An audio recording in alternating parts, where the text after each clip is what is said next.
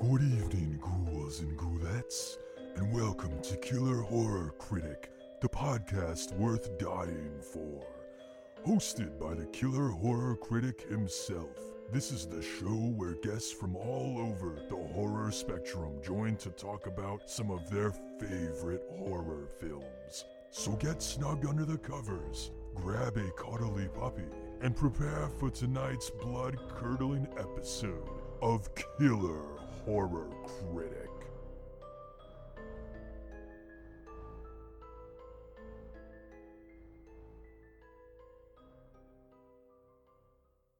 Good evening, horror fans, and welcome to another episode of Killer Horror Critic. I'm your host, Matt, And I'm Chris. and this is a podcast where my wife and I critique and argue over horror films like a couple of drunks at the bar. So maybe we never quite enlighten you, maybe we never surprise you, maybe we never uh, send you into a birdemic panic of epic proportions, but hopefully you just have a good time listening. So, of course, tonight, uh, in wrapping up our Birds of Prey theme, we are coming full circle and discussing the 2010 film Birdemic Shock and Terror.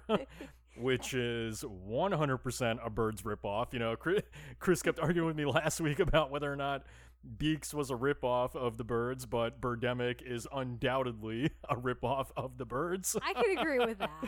and it's written and directed by I'm gonna say this wrong, James Nagian. We'll go with that. uh, who also did Birdemic 2. Yes, There's there, a sequel? there is a sequel, and if IMDb serves me correctly, he is also working on a Birdemic 3. Done. I will watch all of those and Beaks too. you can watch it by yourself. Um, so- I'm just kidding. I'll do it, but I'm not gonna like it. Um, I but don't care. But anyway, so Birdemic is essentially about a. Oh man, it's essentially about a guy named Rod, played by Alan Bagh, who meets this model named Natalie, played by Whitney Moore, and they start forming their little love affair and wake up one day to find the entire town being attacked by murderous birds. and so they set off on a like bird killing road trip basically. I mean that's kind of the best way to describe it. Uh, and and deal with this apocalyptic world of murderous birds. So before we get into spoiling the film which we are going to do so if you have not seen it please do go check it out to your own demise um it's it is streaming on tubi uh, i'm not sure if it's anywhere else but you can find it on tubi and again, I'm not going to say that you must watch this one, but you should if you don't want it it's spoiled. fun. And how terrible it is. We're yeah, it's it's something. Um, so, uh, but before we get into spoilers, we have our usual spoiler-free content. So, as far as releases go this week, got a couple fun ones for you. Uh, first up is Black Friday, which comes out on VOD on the 23rd, and this one uh, features Bruce Campbell and Devon Sawa and Holy shit. and essentially deal I, I have not watched it yet i will have a review for this on killerhorrorcritic.com before it releases but it essentially deals i think with like some kind of zombie plague or something like that spreading through a mall during like a black friday Oh Uh, my god, I want to see this so bad. yeah it, it looks like a lot of fun it looks like a bloody blast so i can't wait to check it out um, so that's on the 23rd on vod Another one is Resident Evil Welcome to Raccoon City, and this is coming to theaters on the 24th. Now, I have seen this. You should be able to read my review for it on killerhorrorcritic.com as of now. And the thing I will say about this one is I actually had a lot of fun with it. It is not by any means a perfect movie. uh, but for those who don't know, you know, this is sort of a a, reboot of the Resident Evil film franchise. You know, Paul W.S. Anderson did the franchise that starred Milla Jovovich, you know, for quite a while, and it, that is now ended, and so they decided to reboot it.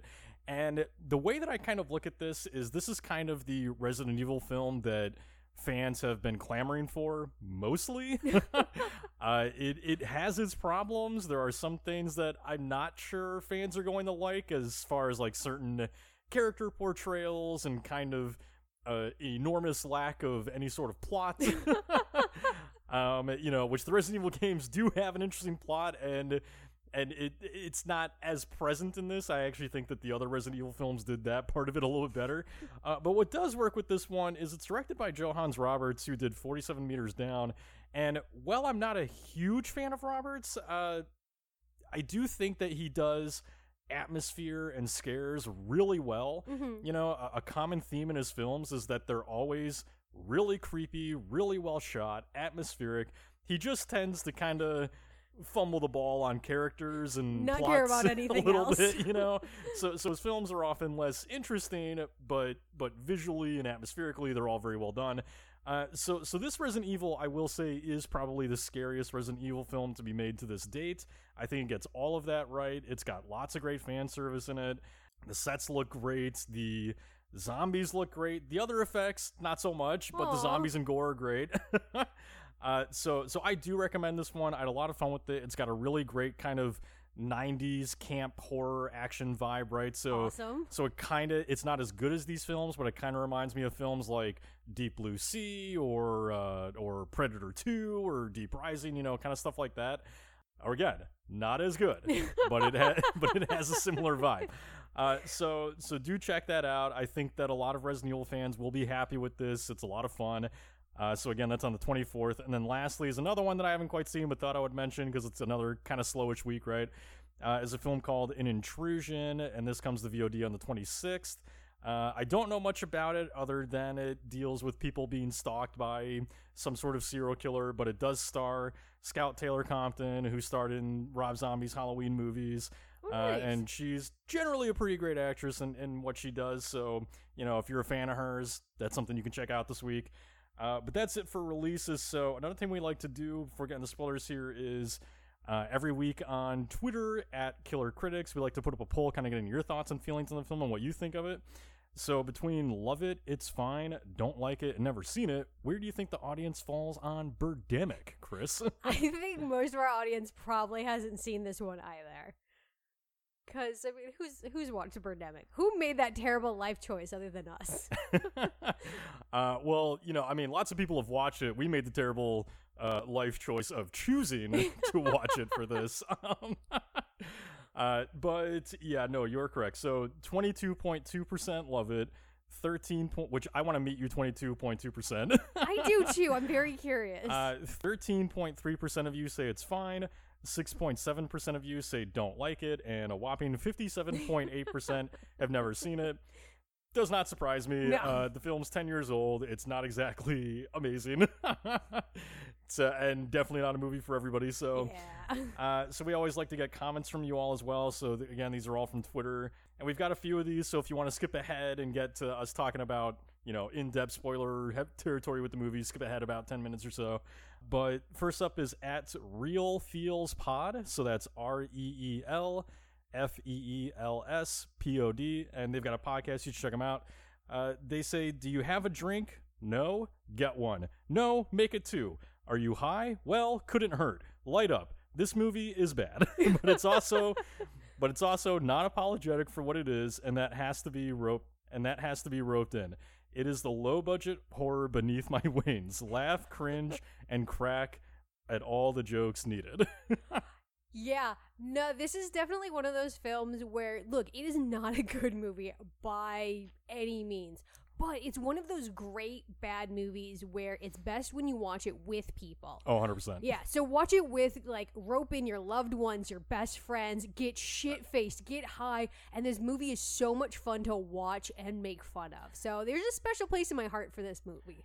Yeah, as far as I'm concerned, this is not a film that you watch by yourself. No. Um, You will be miserable. you will be miserable. It, it it's like Sharknado in that way to me. Like I like watching Sharknado with people. Mm-hmm. I don't like watching Sharknado by myself. And and if I do, I want to be really fucked up for it. Like Yeah. I, I'm t- I'm talking. You know, give me a glass of bourbon, get me really fucking high, and maybe I'll have a good time at that point, right?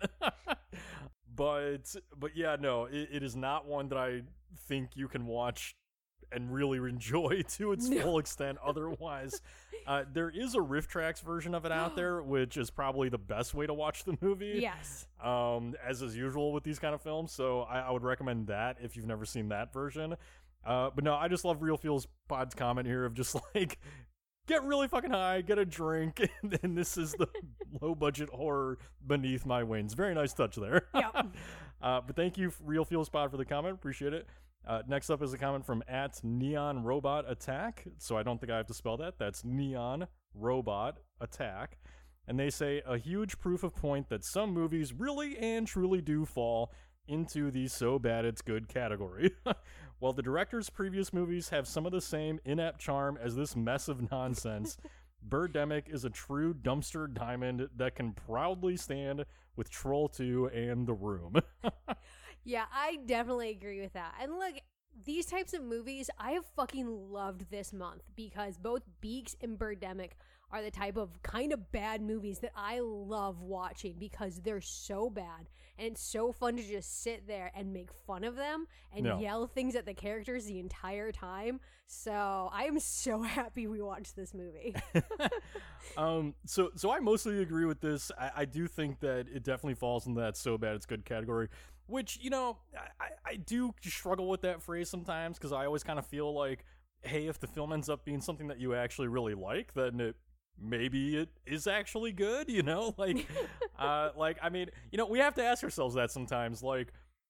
Is Troll 2 actually good? You know, we we're all we're all still talking about it like fucking 35 or whatever years later, you know, and having midnight cold screenings for it. So like is it actually better than we say it is? no, it's like junk food. You know Well- that it's not good, but you really enjoy it. Well, exactly, but so like I That doesn't make it good for you. That doesn't mean you should go and eat Doritos I'm not, for I'm, lunch. I'm not saying good for you. I'm saying good.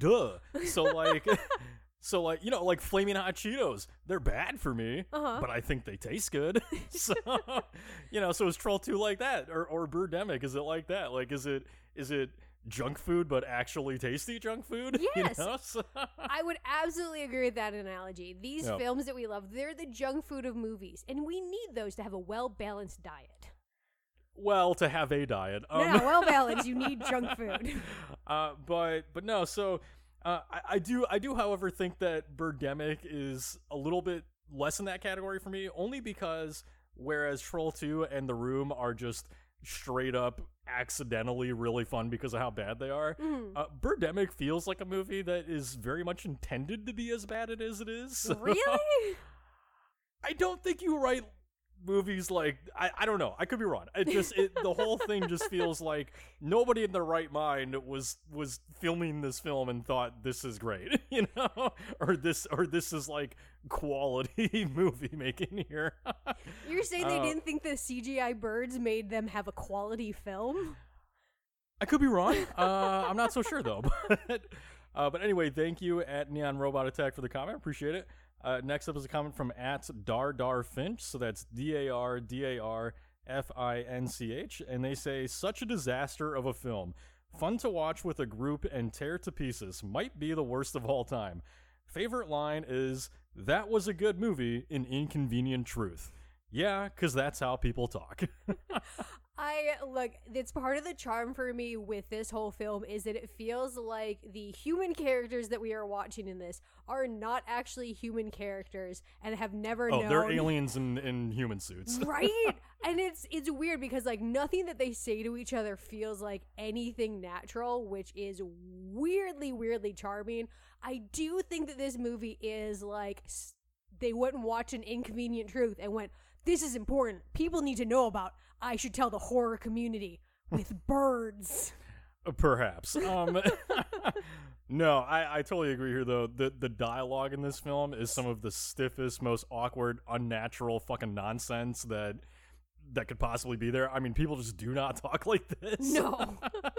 uh, I mean, there's a whole scene where uh, where Rod meets Natalie's mom that they're all just talking about like retirement, and the mom's like, "I like the retirement," and I'm like, "Who says that? Who says the retirement? I like the retirement." Like, I mean, Jesus Christ, It's not- Aliens. it's not even a foreign film. Like, what the hell are people talking like this for? Um, but anyway, so yeah, um, totally agree, Dar Dar. so thank you for the comment, Dar Dar Finch. Appreciate it. Next comment is at, and I'm gonna totally say this wrong, at Smruti Anmol. So I'll spell that. So that is S M R U T I A N M O L. And they say cult classic for some fans, classic 2D compositing, no motion tracking, quite ambitious to be honest. I don't like it. yes, this was a very ambitious film for having no budget, and I'm pretty sure the people who rendered some of the birds don't know Hmm. what birds look like they definitely don't. or They're- how birds move. Well, well, that's obvious. Um, yeah. So, so the thing I will say to this is one, I, I do, I do agree, and, and look, I think, I think that the the two D compositing and all that, I, I think that that is fun. You know, like I think it, I think it adds an element to the film that makes it stand out in 2010. You know, where where we have bad CGI and this is different, right? So Mhm. it's. Uh, so I, I appreciate it for that, and I, I do the the place why where I will give the film credit is it it is ambitious, and you know, and you have to respect anyone that actually goes out there and makes the movie. You know, you definitely got to give them a hand for that. And with Birdemic, I mean, I do have to appreciate that the film. You know, I feel like a lot of uh, a lot a lot of early filmmakers, you know, they they want to shoot simpler things. You know, may, maybe think of something like you know, I don't know, Halloween. You to you want to set your film in in a house, right? Or you know, just keep it keep it really contained and not be too big with it. And so you have to appreciate the if you want to call it the bravery uh, of of James here with Birdemic because you know Birdemic does not contain itself. The the script takes us on a road trip all through the state of California, right? And Yep. and, and so you do have all of these you know all, all these sets that they're going to and it's the, the script itself is ambitious in a way because you're doing bird attacks and explosions and forest fires and all this kind of stuff now granted it all looks like complete shit in the movie but you know but but you, you have to love that they didn't let their limitations limit them Yeah. you know uh, so so I do got to give respect for that. So I totally agree there. Um, but I do also fall into the camp of I don't really love this movie as much as I do respect all of that, and we'll we'll talk about why throughout. But uh, anyway, thank you at Smriti and Maul for the comment. Hopefully I said that okay. Uh, appreciate it. And then last comment is from at Halloween Year Round. So that's Halloween Y R R N D and they've got a website. I I mentioned them before. They've got a website where they do all kinds of like fun horror lists and stuff like that. So you should check them out. Uh, but they say, as bad as this movie is, the fact that Tippi Hedren is in it is kind of amazing. It'd be like Richard Dreyfuss popping up in Sharknado. Why didn't Richard Dreyfuss sh- pop up in Sharknado? They got everybody else. They had so many celebrities in the Sharknado franchise. yeah, I think uh, I think Richard Dreyfuss is a little bit higher caliber than what's her face from American Pie. ah, fair enough. Uh, Still. she, her career was kind of like over by the point of Sharknado. Oh yeah, no, I'm talking about all the celebrity cameos that just kind of happened. Why couldn't he he just like showed up on one scene? Yeah, I, I, I think Richard Dreyfuss probably got the Sharknado script and was like, "I'm good, all. I'm, I'm good, y'all. I've already done my shark movie." Boo. but it is pretty fun that Tippi Hedren ends up in this is in some kind of like archival footage, right? It's Yeah. So I mean, that's a nice touch. And again, th- this film is a huge uh, birds homage, ripoff, whatever you want to call it, right? So so that is kind of a fun note. Um, but anyway, thank you at Halloween Year Round for the comment. Appreciate it. So one last thing we like to do before getting the spoilers is tagline versus the film and what we think of the movie overall. So the tagline for Birdemic was "Who will survive?" so what do you think of the tagline? What do you think of Birdemic overall? Who the fuck is that tagline? I don't fucking know. you know what? The tagline works perfectly for this film because it makes no sense in context to the movie. I look, I like this movie. It is not a good film by any means, but this is a fun one to watch. I'm watching with friends and getting shit faced. And look, we're talking about him being ambitious. He had a message with this with this film, like message with a capital M that he really tried to push through.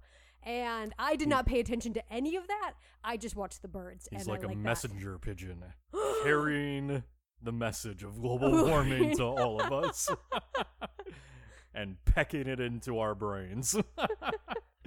um, Yeah, his heart was aflutter with. you're on a roll.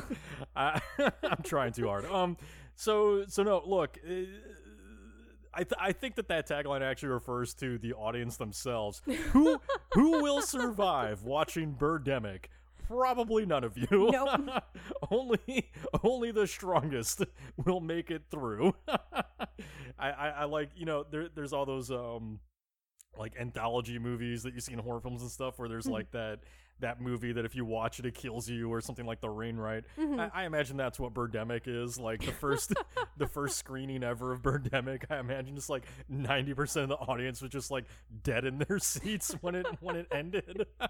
I just like to imagine they all like walked out instead, and so the lights come up and there's just one solo dude in the audience, like just like cheering and clapping. yeah woo birdemic!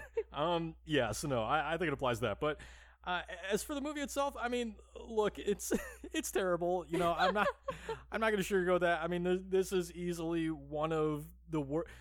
Like, look, there there are plenty of horror films that are worse than this, but this is one of the worst horror films that you will recognize the name of. You know, like like I'm sure there, I'm sure that for as many of you that haven't seen the film, a lot of you have probably at least heard of it, right? So so Birdemic fits into that category, right? However, you know, the, again, the thing I'll say for it is, aside from the ambition, uh, I do really like that this movie is actually, well, it is kind of ripping off uh, the birds. In a sense, it is also kind of a tribute to Alfred Hitchcock. You know, so like, not I I feel like Hitchcock is very unhappy with that comparison. Well, he he might he might not enjoy that, but but he's dead now, so he doesn't have to deal with it. So, um, you know, I think that. I, you know, there, there are things in this film that, that are kind of fun homages to, to Hitchcock, and, and you know, you can look at him as, as either making fun of his work or not. But you know, one thing that immediately caught my eye is uh, Hitchcock was always kind of a fan of like long driving scenes, right? Uh, I mean, we see that in Psycho, of course. We saw that in The Birds. There's a really long driving scene in there too. Uh, Hitchcock always kind of did stuff like that, and you know, Birdemic opens up with just this very long and obnoxious Oh. point of view driving scene where the music keeps coming on and then stopping for a few seconds and then it'll pick up again. you know, kind of it's kind of like one of those Family Guy jokes that just keeps going and going and going until you can't take it anymore. Yep. That's kind of like the opening credits of the Birds, or, or that's kind of like the opening credits of Pandemic or Birdemic. So. Uh, so so you do see stuff like that, which is really fun. But yeah, you know, it's it, it it's a movie, uh, and, and we're gonna talk all about how it's a movie uh, as we go here. So, so again, if you have not seen Birdemic, please go do so. Uh, it it is streaming on Tubi. You can find it there. It is not one that I recommend spending your well-earned dollars on renting, but uh, but if you feel so inclined, then be my guest.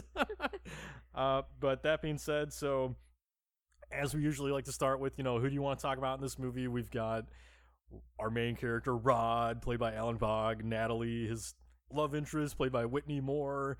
Um, I'm not even sure the other characters are worth mentioning, but nope, I don't think they are. but who, who would you like to discuss? so, of our main characters, I'm going to talk about Natalie because I always choose the girls. Natalie, oh, I feel like for me with Birdemic, this is weirdly like a um, it's like a PSA horror film from aliens to humankind about the dangers of global warming.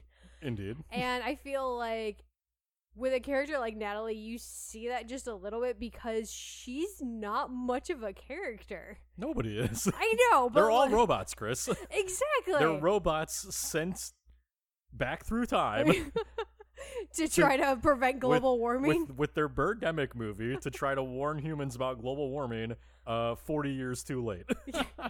I would agree with that. yep. like, like, look, there's a part of me that like feels really bad for Natalie because she's like this female character who's a model and who nobody supports. Like, her mom Hey, doesn't want her to be a Hey, model. Her her mom her mom contradicts herself later when she says, "I I just love watching Natalie model and do things or whatever the hell she says." That's because her mom's a filthy liar. Her her mom is just digging that just digging the retirement.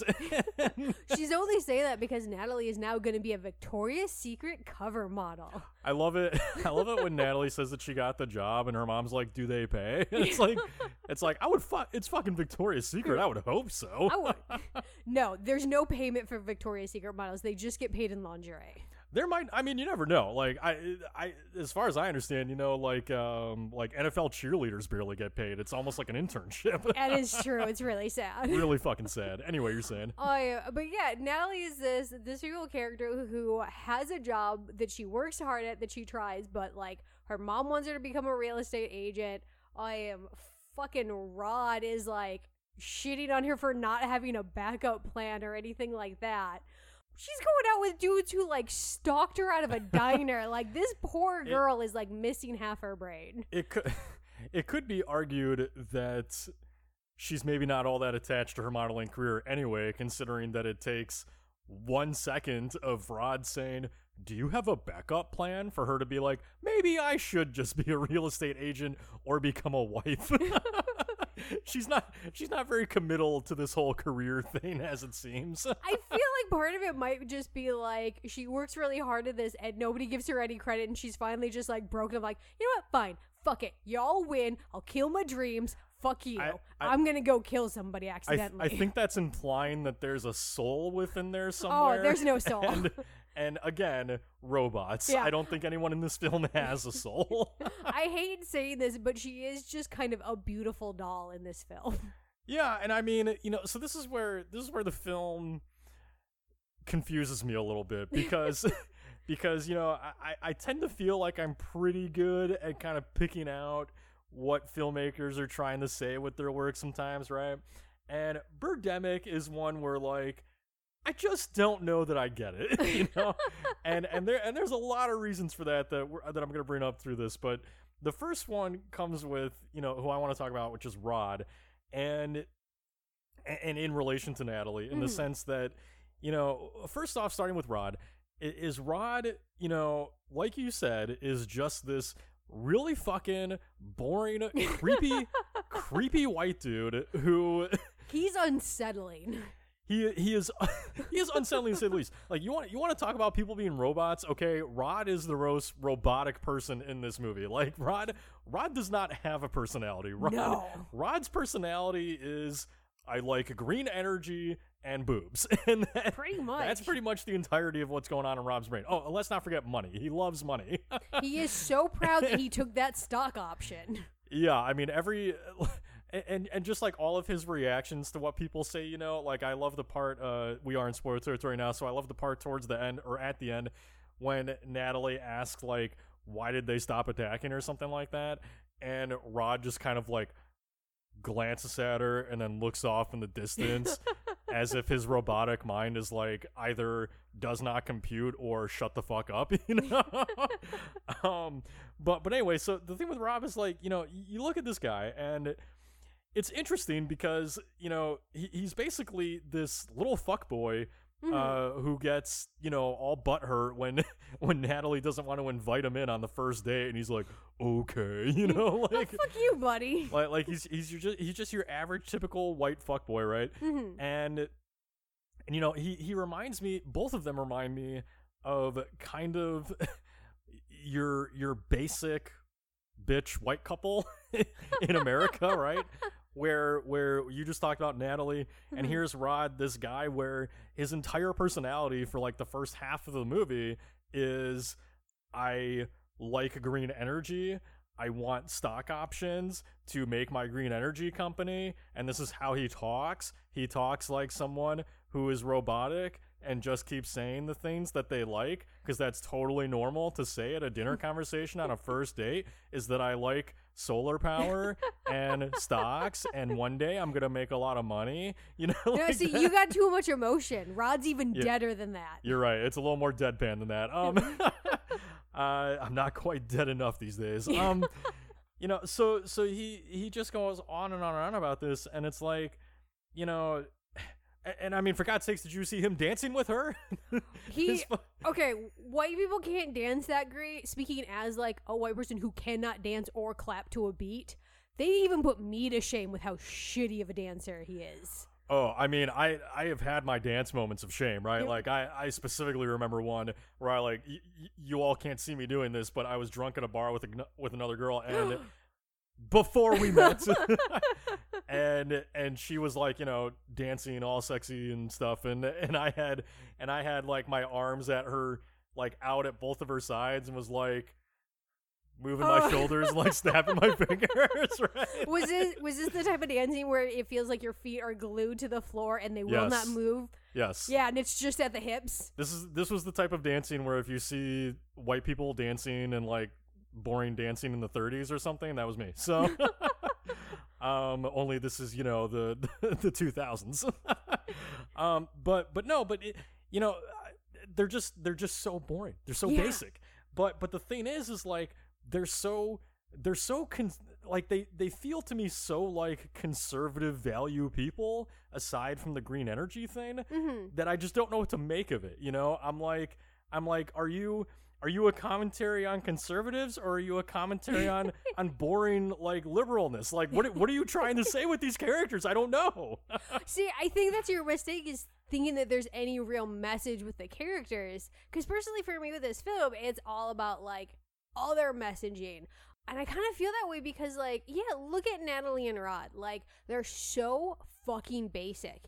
Even any shit, like, when they're talking about their careers, is fucking basic. Like, Natalie is a model, and the only opportunity they could think to give her was Victoria's Secret because that's what everybody knows.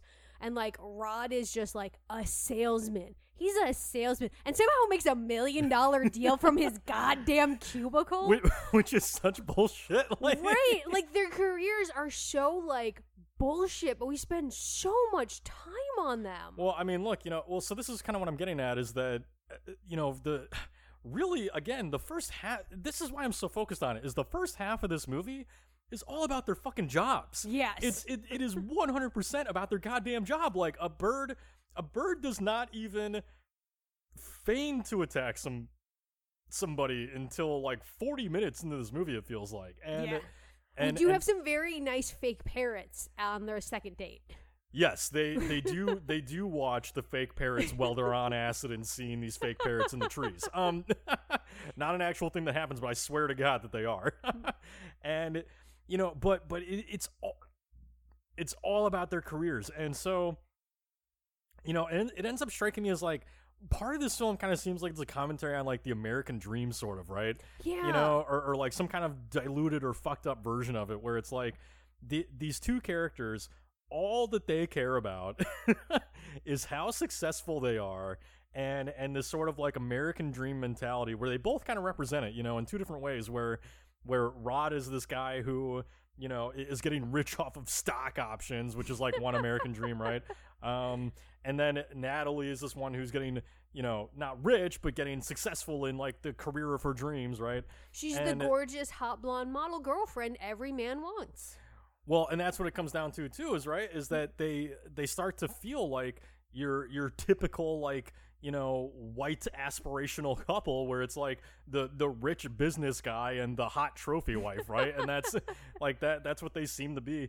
And there's no there's no kind of fighting back against that, and instead the characters lean extremely heavily into it because you know Rod speaks for himself, but then you have Natalie who you know is saying things throughout the movie when they're on these dates and stuff like that of like you know maybe i will just give up my career and just marry a nice rich man you know? And and when he asks her like what she's looking for in a man every adjective that she lists is like you know successful rich like you know just all of these things that most people don't fucking care about right?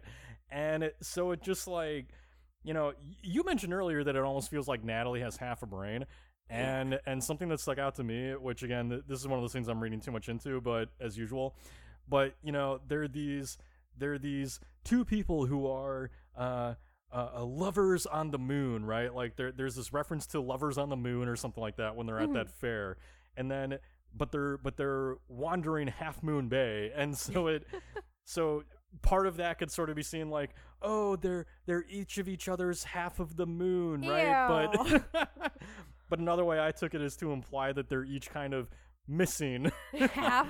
half of their brain right and and maybe together they are whole but but uh but separately they don't really have the brain cells to survive as a full human being so I definitely agree with that. Like, look, for me, we agree that this is like some weird propaganda from robots in the future, right? And they put this together not knowing what humans are like. Well, I think propaganda is the way to say it. Is it, it feels like propaganda almost of like of like this is the American dream, and th- this is why I get confused by the movie because I don't, you know, I, don't believe that Nguyen is trying to paint them in a positive light. hmm But at the same time, there's not really anything not painting them in a positive light other than how stupid it is. Well, I think I think the way you have to take it more is like they are to your point, they're the aspiration.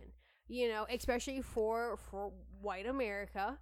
They're the aspiration. It's what we're kind of told to like look for and look up to. So I almost feel like the movie is kind of like it spends that beginning part being like, hey, meet these characters. Look, they have these respectable jobs, and look, you know, they're they're not overly like you know sex obsessed or anything like that. These are respectable well, people. I but but they are. but but no, but his Rod, his Rod friend is, is. No, Rod is pretty sex obsessed too because I, I- like any red-blooded American boy, he's gonna try to get into pants on the first date. Fair enough. I mean, God, for God's sake, speaking of the robot talk, right? I mean, you got his friend. Speaking of, you know, you've got the line where he's like, wh- "What does he say when they're on the double date?" He says that he's gonna go do some sexual uh business or yeah, he like says that they have to get back to work, and he's just like, "What work?" And he's like, "Sensual." sexual work. Oh no, it's sensual. sensual work. Yeah, like, it's fucking weird. like I, that's how I want to end every double date that we go on now. Is when people say goodbye to us, I'm just gonna be like, "All right, well, Chris and I are gonna get home so we can get to our sensual work." So Matt and I will never be going on double dates ever again. then I'm just gonna say it to our parents. You can't avoid them forever. so- Fuck me. um but look not to interrupt but one last thing i want to say is like you know uh, so, so we're talking about this this typical as you say red-blooded white american couple right Mhm. and uh and i almost feel like the fact that the birds show up with their attack the minute after these two have sex I- you think I- they're summoned by sex? I'm not saying they're summoned by sex, but if I but if I was to look at this in in terms of whether or not it's trying to say anything with that context, Uh-huh. um, which it's probably very much not, Mhm. but but if it is, you know, my takeaway would be that this is almost kind of like saying, you know, hey, uh, uh, procreating of these types of people um needs to end. Like you know I, that that's to me what it is. Is like the procreation of these fucking dumb shits that have no life goal other than to be rich and and whatever. Um that's bad. That's bad for the world. I mean, I could definitely agree with that, and then almost view it through the the lens of the rest of this movie is a journey for this couple to be a little bit more like awakened, because then after that, they basically meet three different wise men in different ways, talking to them about like the issues of global warming, because they meet they meet the soldier who's trying to convince them to like give peace a chance, even though he's fucking shooting birds with an Uzi.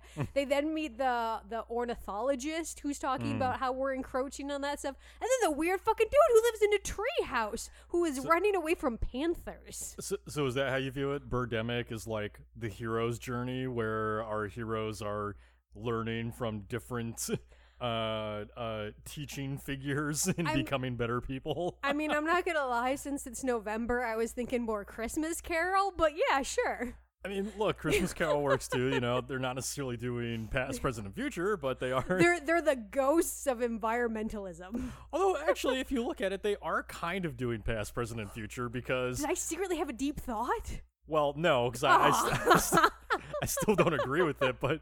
But I'm saying, but I'm saying, if you really want to look at it that way, I mean, one of the guys is talking about, you know, birds attacking cavemen. So there's your past, right? Yeah. Another one's talking about what's going on with the birds now, which is this bird flu or whatever, because he, he just tested their blood, so he knows. uh, and he's going to take these fucking motherfucking birds down with his gun, this ornithologist. Um, and then you do, and then you have the future guy who's like, enjoy these redwoods while you can, because they will all be gone in a few years. You know? It's okay. That dude died in a forest fire. Yeah, in his fucking, Fucking shitty treehouse. Idiot. Um, but look, so I mean, this you know this gets us into what this film is at least about on the surface, which is global warming. It's it's not it's not subtle about that. This Not is at all. this is one of the most heavy-handed things I think you could ever watch. Um, It's propaganda with a capital P. It absolutely is. To to the point where, you know, I meant to do this before we started, but to the point where you even have uh the character Mai, played by Mona Lisa Moon, uh awesome name, um, where she where she is wearing a shirt that says uh where dr- what is it uh peace.com no uh, Imagine imagine, peace. Peace. imaginepeace.com which also happens to be a portrait in like her room Yep. which is actually a hotel room like uh, so we're- we're seeing that throughout there's obviously all the global warming talk where you've got our tree hugger guy who's you know talking about how human beings are what we have to be afraid of not not the birds but but global warming you know he's got his whole speech that just fucking cracks me up where he's like um where he's like it's not it's not the I can't protect or I can protect the redwoods from birds but I cannot protect the trees from global warming you know? Uh, uh, like global warming is said so many times in this movie that Yep. you can make a drinking game out of it but you absolutely should make a drinking game out of it. well, I don't know. You might die. I'm not going to recommend that. Um, but uh, but it's there if you want to. But no, it, it- so it's such a heavy thing in this, and you have these concepts of like uh, I forget who says it, but you know, someone mentions how the birds are only attacking people that are driving cars or attacking gas stations. You know, so at a certain point, you know, this is this is again is where it confuses me a little bit because obviously there's messaging here of global warming bad, green energy good, right? Yes. and and and so where I get confused is our character Rod is all about green energy, but he pays nineteen thousand dollars to get a solar panel on his house. he sure does. No, and hey, good on Rod. We should all we should all have solar solar panels by now. I mean, look, uh, you know, I, I think of green energy in this context. Uh, not to get political for a second, but I like green energy in this context. So, what what's like one of the number one stories for the last few weeks, if you pay attention to like inflation and all that kind of stuff, right? It, it's high gas prices. Everybody's Yeah. everybody's freaking out about high gas prices, and everybody and you know all, all the all the critics of Biden are like, "You're a terrible president. Look at how much gas costs." Which, by the way, not his fault, but Nope. but but you see you see that, and it's like, hey, you know what would solve that? Self recharging cars. Yeah. like cars powered on solar energy and green energy, which guess what? You can control the price of always. It Yeah. never gets out of sight or it never gets too high because it's infinite amount of it. Not only that, but there's a super cool. Um, these people have invented these super cool panels that you can use to replace roads, so that as you're driving your car alo- along them, they'll be charging your goddamn car with solar energy. It's so fucking cool, and I want it. I want that future. Yeah, no, I mean there, there there's Sorry, mul- I got distracted. no, I- it's easy. I mean, look, it's easy to. There- There's so many ways that this world could be so like vastly improved. yes. but instead we're like, no, let's keep using fucking oil and this energy that you know is going is that we're running out of that we've been using for centuries because we fucking won't do anything else because we're stubborn idiots. So Yep. So look, so look, the movie has that messaging. The movie is talking about that, and I mean, what do we? What do you know? You know, it's ten years later, and we're still like nowhere closer to solving this issue. But, um, but the movie's talking about all that. But then you just have like, you know, but then you just have like, um, like y- you've got you've got these characters who come off to me as being representative of like the typical white conservative people, right? Mm-hmm. And even if you don't look at Rod and Natalie like that, the other characters that show up that they partner with, Ramsey and Becky, they are 100% red blooded, conservative white Americans, right? Yeah. Where they get into this van with them, and Ramsey just has like a bunch of assault rifles in his car. He's just driving this van around full of rifles. He's an ex vet. He's a vet. And, and and half the movie is them just driving down the road shooting at birds. you know, so so you start to wonder like, okay, what are we are, are we are we just talking about the you know the fucking destructive nature of mankind here and Mhm. and and are we saying like well Rod's trying to be a better person but his his human nature gets the best of him or like I think you just can't think about it too deeply. I think it's all about the birds cutting off the supply chains. Because they're going, I don't know. I guess for me, I never look at things too, too deeply. And so I'm going to go real fucking shallow with like the fucking birds attacking the gas stations and stuff. No, no. They're just cutting off supply chains so they can turn the human race into their own personal cattle and feast on them forever. I I don't know about that. What, but but I, I what I do think is there is that you know obviously uh, in context of the film they are they are going after gas stations and cars as as an assault on you know our our pollution and all that and trying to make it a, a green world right so so that's there and you know and i and that is something that i do find interesting about our birds in this movie is we've talked about beaks we've talked about the birds in both of those films you know the birds can be looked at in a similar vein you know these animal attack movies tend to revolve around kind of destructive nature of mankind and you know Mhm. how we basically destroy everything and Yep. and you know and mother nature rising up and and whereas the birds and beaks are not subtle but not so heavy on it.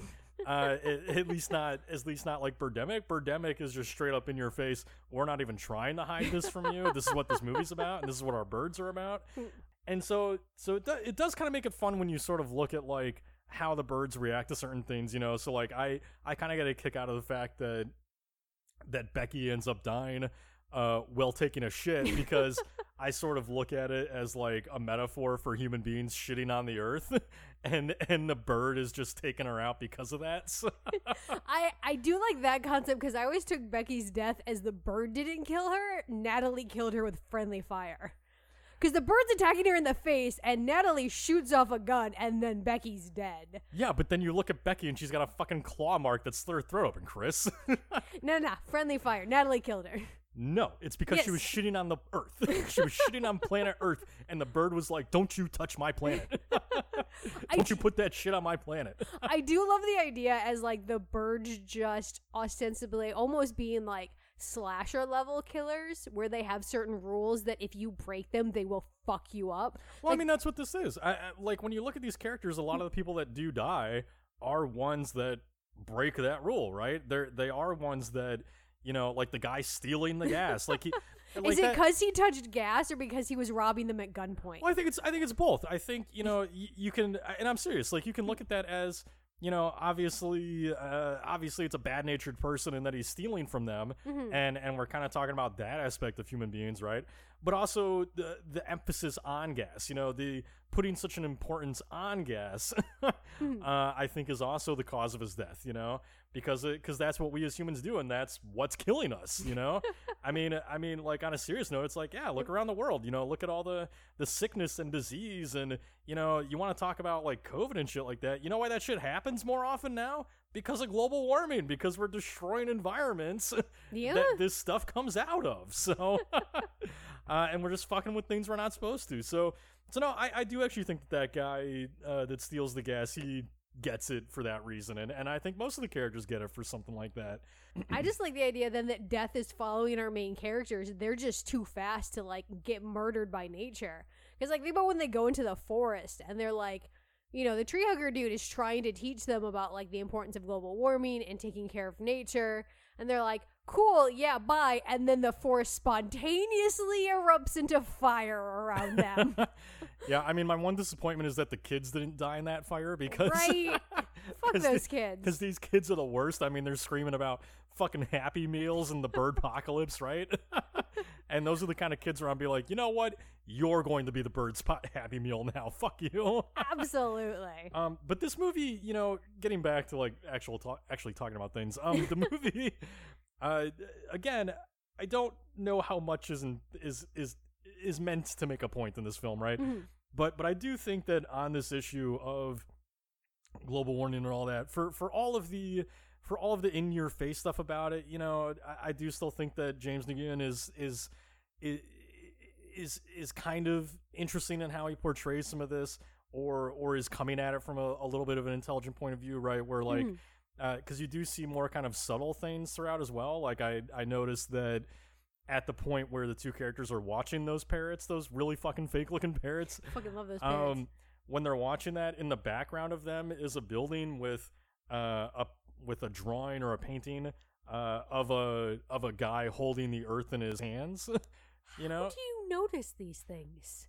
because I pay attention, Chris. I got distracted by the birds. I know. Um, but yeah, but you know, so there's stuff like that in the background Mm-hmm. too. So you know, so if if you didn't catch the the messaging the film's trying to sell you, it's it's there in that. It's there trying to say like mankind thinks that we own the earth, right? And we I- don't. I definitely agree that I'm very curious what your take then is on the birds. I don't know if they're puking or shitting on the four people who escaped Well, the bus. Well, well, so this uh, this I actually think is kind of fun, right? So this, Yeah. this I think is even though it is even though it, it it makes no sense in the movie, um, I do actually think it's kind of smart in a sense because again, if we're talking about this film being about global warming and all that kind of stuff, what I actually like about the birds, you know, obviously there's a joke of like birds shitting on you and stuff like that that's there, but what I like, Is that what you think? Are they shitting, oh. peeing, or puking? it's shit. Come on, Chris. Come on, it's Chris.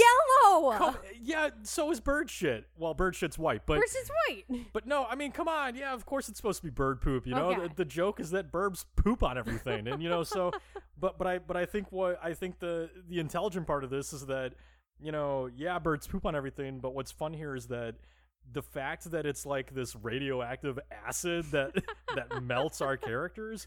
You know, to me, that's kind of like that's kind of like this idea of like you know how uh, I've sort of commented on how human beings we're always throwing our pollutive shit, you know, into the animal kingdom and like you know contaminating water and everything like that. Mhm. And so to me, this is kind of like the birds throwing their pollutive literal shit right back at us, you know. so so I kind of look at it that way. It's like human beings are always throwing their pollutive crap.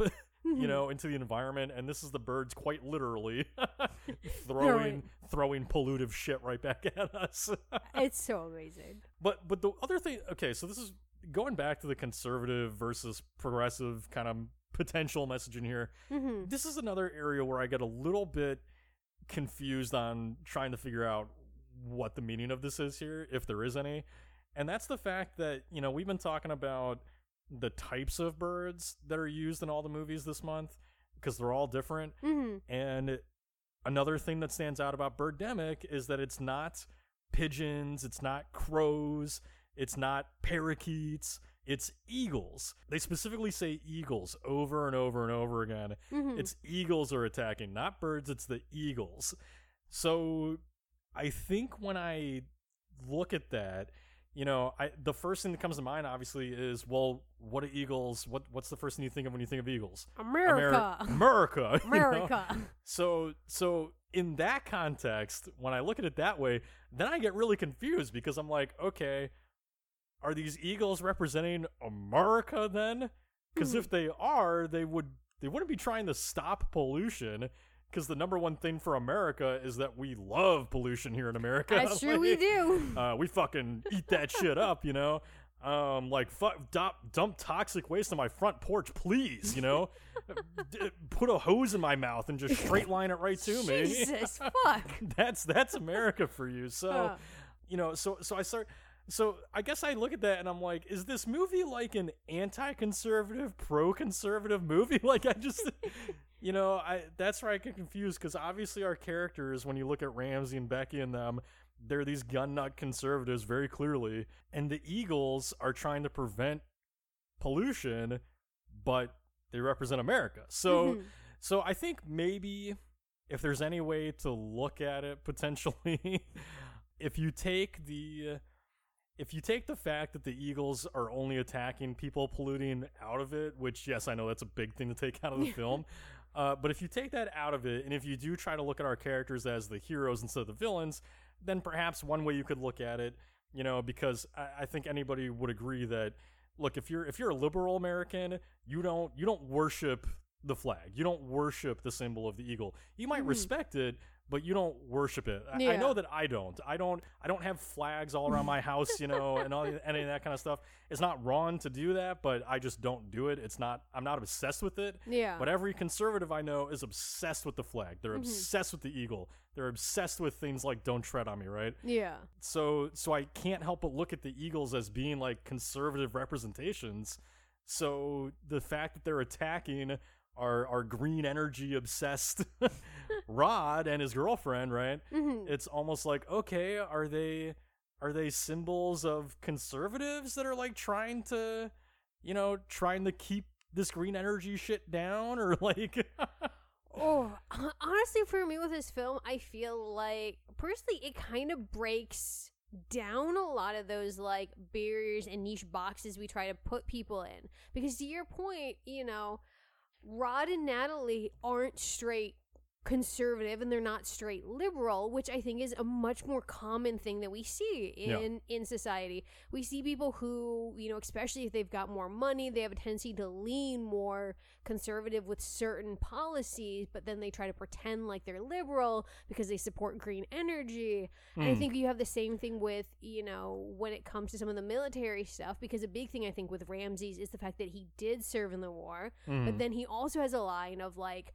I got tired of seeing what was going on over there. We need to give peace a chance. Hmm. And so I think a lot of this film really is about the importance of breaking down all those barriers because you're neither good nor bad. If you're not on the side of trying to like push things forward and have it be better, then it doesn't really fucking matter if you're liberal or conservative. Those fucking eagles are going to hunt your ass and explode your goddamn car. well look so this was another way i looked at it so so i think i think you're on the right track i think that i think that that is the way to look at it is look not everything's black and white right no.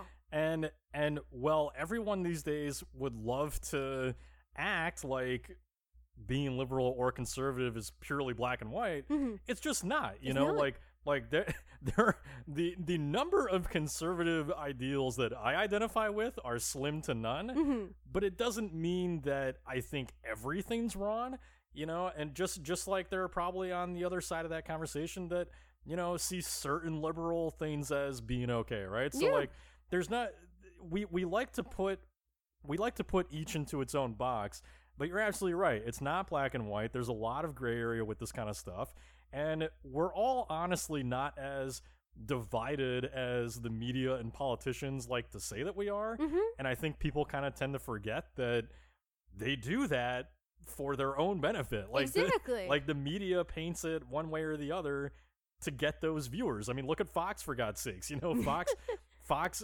placates to conservatives to get conservative viewership, right? Yeah. Uh, and and they paint it as all the liberals are evil and they're trying to take away our country and and you know and liberal media does a little bit of the same as well. Although I would argue that a lot of conservative politicians are trying to take away the country. But but the point is is that you know it's not black and white. So maybe one maybe another way to look at the the idea of the Eagles is to represent maybe not conservatives or liberals, but potentially politicians. Mhm. You know, potentially how uh, politicians are kind of this force that you know descends upon us and turns us against each other, causes chaos. Yeah. Or you could just look at it as America in general, America as this divided, violent place where you know we argue for things like green energy, but then there's also violence and Mhm. you know, and we're all susceptible to that. So, I mean, you know, there's plenty, there's plenty of us literal people that like we're all about green energy and fairness and all that kind of stuff, but it doesn't mean we don't have a violent side to us. So, Ah, look, at the end of the day, it's, I think to your point, it very much is about, you know, politicians and people a little bit higher up who want to keep us divided, but America and the world in general, we're the we're at our best when we remember that we're part of a society.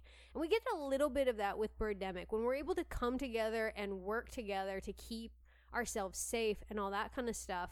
And we are together we are incredibly strong regardless of if we have uzis to shoot down the birds or not. Um, but look there's more that unites us. I know it's a really cheesy line but there's more that unites but but it's applicable. Yeah, like and i feel like that's you know really kind of the message we should be taking away from birdemic is that we need to all work together um and different ideas coming together makes our society stronger as opposed to weaker if we let all those different ideas divide us well then yeah the fucking eagles are gonna shit on our faces and we're gonna fucking melt well, well, look, it's it's what makes the ending interesting, right? Is that Mm. so again, if you look at other films we talked about this month, The Birds and Beaks, hmm both of those movies have the attacks just stop for whatever reason. Uh, but the one thing that neither movie does is forgive the birds. hmm You know, n- neither film is like the birds are not the problem. yeah You know, what's different about Birdemic is even though the birds have caused all this chaos, at the e- and at the end, you know, you've got that line from Mai who they find like half dead in her car, right? yep and she says forgive them and I have to imagine she's talking about the birds that killed her. No, You it was highway robbery. it could be. I mean, her throat's slit, so who knows? But yet she's still able to talk. Um, or no, wait, her throat's not slit. I got that wrong. Actually, it looks like her face is just fucked up. Yep. Um, She's got a fucked up face. she got some she got some bird shit on her face. Um, you know, but but so you have to imagine like her saying forgive them. I mean, that's interesting because it, it's the first of these bird films that we've talked about where the end message really is kind of like, hey, you know, don't don't hold it against these birds for having fought back. You know, Yeah. don't don't be angry with them for having been fed up with our shit. You know, Mhm. so so so again, I, I think the birds can mean many things to many people, uh, especially with the fact that they are eagles. I I do think that really stands out. But you know, maybe to kind of what you're saying in this whole conversation is, you know, at the end of it all, it, it's really Birdemic itself is really just about. You're right. You do have these characters, Rod and Natalie, as boring as they are. They seem to have literal viewpoints. They meet up with these conservatives who have more conservative viewpoints, but they each have their own kind of like gray area with how they think about things, right? Mm-hmm. And so maybe it is kind of about kind of coming together and you know trying trying to find common ground on things. Yeah, otherwise the eagles will hover there and judge you. Birds Well- cannot hover. they just can wanna- in Birdemic. They Bird- can't. They hover and judge. birds also can't shit acid, Chris, but they do in Birdemics. Nor can they explode. oh my god, I love I love the dive bombing. I love the dive bombing birds that just blow up. they're they're my favorite. Th these birds are mystical, and I love them. And I would adopt a mystical eagle in a heartbeat. Well, it's why I like the symbol of the eagle again because you know may- maybe I'm looking at it wrong. Maybe the eagle's just a symbol of war in a sense. Yeah. You know, I mean, what's a, I mean, for God's sakes, America's almost kind of like a single symbol of war to most people, right? Like we're We're definitely a symbol of war. like, I mean, we're this fucking gun obsessed country to the to the point where we literally have a culture around guns. No, do do people realize that no other country has a gun culture like us?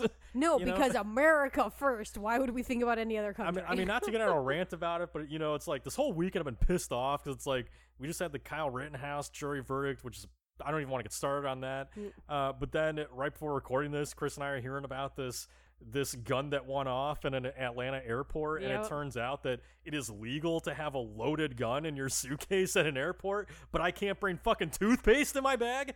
You know, so That's like, fucking ridiculous. so so it's just it's just speaking to like this this culture like we are a war obsessed culture in this country Mm-hmm. so so maybe yeah maybe at the end of the day it is just kind of about you know if you just look at the eagles as a symbol of america in general you know maybe maybe it's about just kind of the mixed messaging of what it means to be american you know Yes. I, and how people take it different ways you know in one sense being american means being coming together and and you know fighting things together and you know being being together on like trying to save the world and and Mhm. uh, you know defeat things like global warming and that kind of stuff but at the same time people manip- manipulate that and turn it into a us versus them thing and Yep.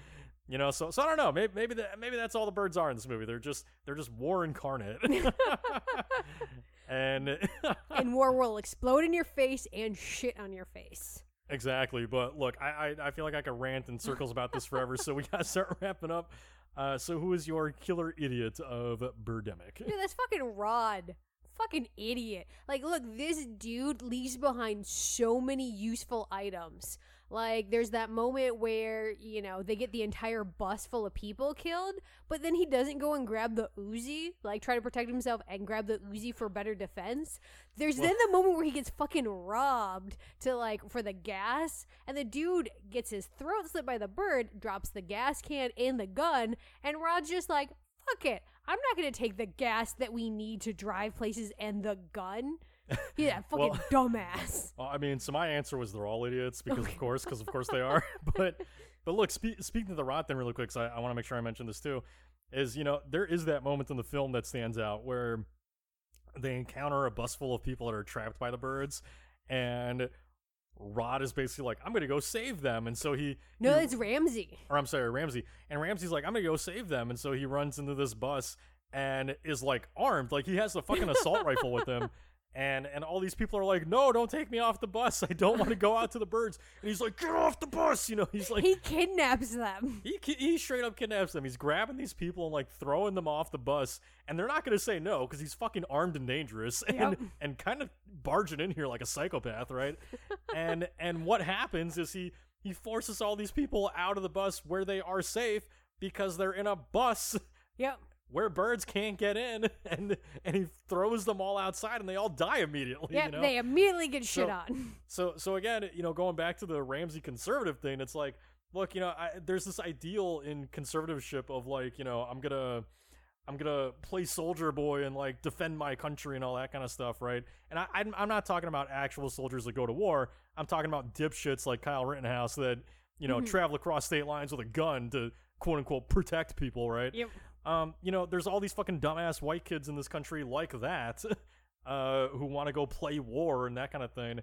And you know, so to me, that moment's almost kind of like a reflection on that of Mhm. like, hey, you know, maybe in this case, Ramsey's heart's in the right place. He wants to save these people, but dipshit, you're in over your head and you're out here trying to play fucking soldier boy, and it doesn't work out for everybody. So- yeah, and by ignoring like the will of the people, ostensibly, you It- get them all killed. Exactly, yeah. The will of the people was I want to stay on this goddamn bus and leave me alone with your gun. yep. We just wanted you to kill the birds. And now leave us alone. right, exactly. So anyway, uh, what about your killer death of Birdemic? That's all the people Ramsey killed because they're the ones who got shit on with acid poop, and it's Yeah. kind of hilarious. Yeah, no, that's mine too. I, I don't even think it comes close. It's it, it's acid poop on the faces. I think I think the only other thing that even is in striking distance of that is just Becky getting taken out while taking a dump on the earth. Yes. Like, Both of the killer deaths involve shit. Indeed, they do, Chris. Indeed, they do. Uh, what about your killer MVP? Uh, the birds. I don't. I fucking love these birds. They're so fucking weird and horribly rendered, and I love them. So they win it for me. They're the whole reason why I will show up and watch this movie again. Is just to see those goddamn eagles hovering in the air and judging. Yeah, I, I got a little more specific with it because I said the pooping birds specifically. you know, because good for them. You you throw that acid shit anywhere you want. It's your planet, birds. you you do you poop where you want. and if your poop is made of acid and you can take out a few shitty human beings while you're at it, good for you. You Go know? for So, it. go for go for it. Live your American dream um, of shitting wherever you want. Uh, all right, so that's gonna do it for us on Birdemics. so I don't know. Hopefully that was at least a little bit worthwhile for y'all. Um, uh, it is Birdemic after all, but. Uh, so another thing we like to do at the end of the month with our themes is we like to rank all the movies that we've talked about. So this month again, it was a shorter month because we're kind of we got a little behind there in October with things, so we just wanted to play catch up a bit this month, and we'll be back on our regular schedule in December. But uh, so this month we've talked about uh, the birds, Birdemic, Beaks. So how would you rank these three for the month? And I swear to God, if you say Birdemic is number one, we are getting divorced. I feel like you threaten me with that every ranking. no, you threaten that every ranking, and now I'm saying, th- for once, I'm gonna say if you say Birdemic is the best movie of these three, I'm locking out this door right now. Hey, you walk into the COVID filled streets, see Yep. how it goes. um, no, I may have shitty taste, but my tastes aren't that shitty. I do want to say that this has been one of my most favorite months in a while, just because I love watching shitty movies. yeah. Um, so number three for me is Beaks, because as much as I love Beaks, I knew, I knew, I knew Birdemic wouldn't be last. I knew it wouldn't it's be last. too much fun. Like so, I there are moments of Beaks I really like. I like the birds. I like the violence with it. But there are parts that I fall asleep during, and it has weird like jumps in the story. It's fucking weird. I'm And al- Birdemic has a story.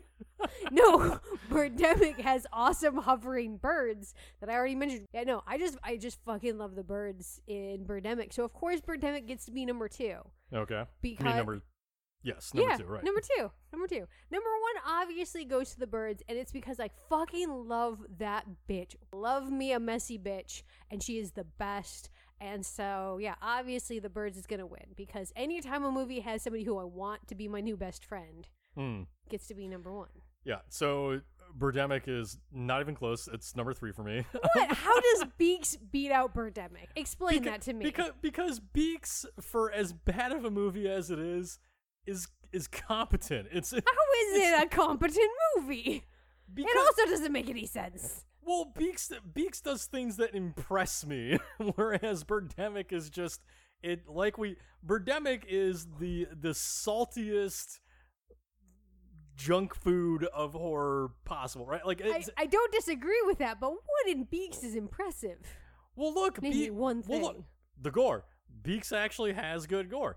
Beaks actually has really well shot scenes. You know, I mean, like, you oh, know, oh, well shot scenes. I mean, I mean, you can laugh at it all you want, but like, you know, It's- the the scene true. the scene with the fucking hawk chasing the girl down the beach. It's not like that's easy to film, right? So, so Beaks Beaks and Beaks actually has like you know people that act like they're in a fucking you know who are actually human and who- not who- robots. who actually feel like human beings at times as opposed to fucking aliens in, in human suits. So so I mean Be- look, Beaks isn't maybe as ridiculous as Birdemic.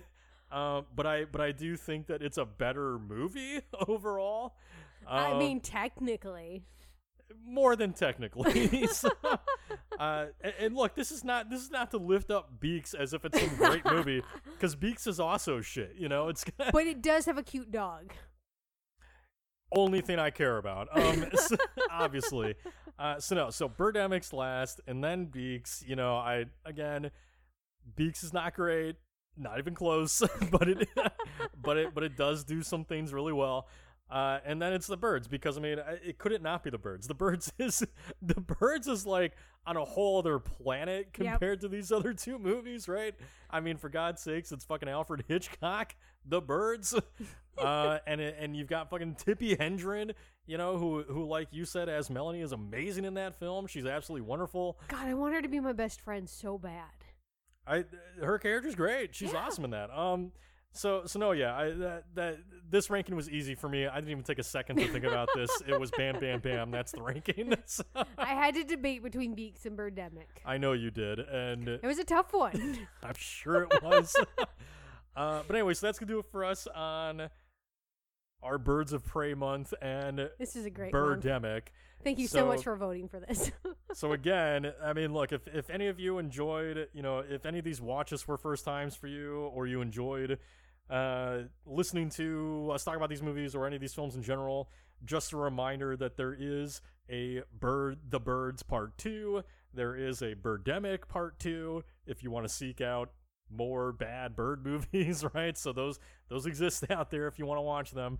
Um, but that's to do it for us on this. So we have not yet uh, put up voting for our theme for next month, but I can guarantee you that it will probably be something somewhat winter, holiday, whatever related for December. So, uh, so we'll have those options up for you soon. Why are you giving me that look? Do you not like the idea of talking about wintry horror? it's my birthday month. I want I want Chris movies. Well, we're not talking about slashers in December unless you talk about all Christmas slashers. But anyway, um, so we're gonna we'll Fuck your birthday. we'll debate on that later. Uh, but so so it's probably gonna be something like that.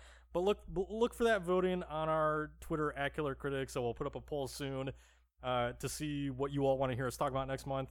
But anyway, that's gonna do it for us on Birdemic and our Birds of Prey month. So I'm Matt, And I'm Chris. and thank you all for listening. Have a great night, horror fans. Bye.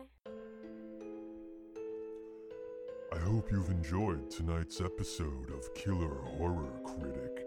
If you'd like to scream with us some more, please subscribe on iTunes and follow us on Twitter at Killer from Space, as well as Instagram at Killer underscore horror underscore critic.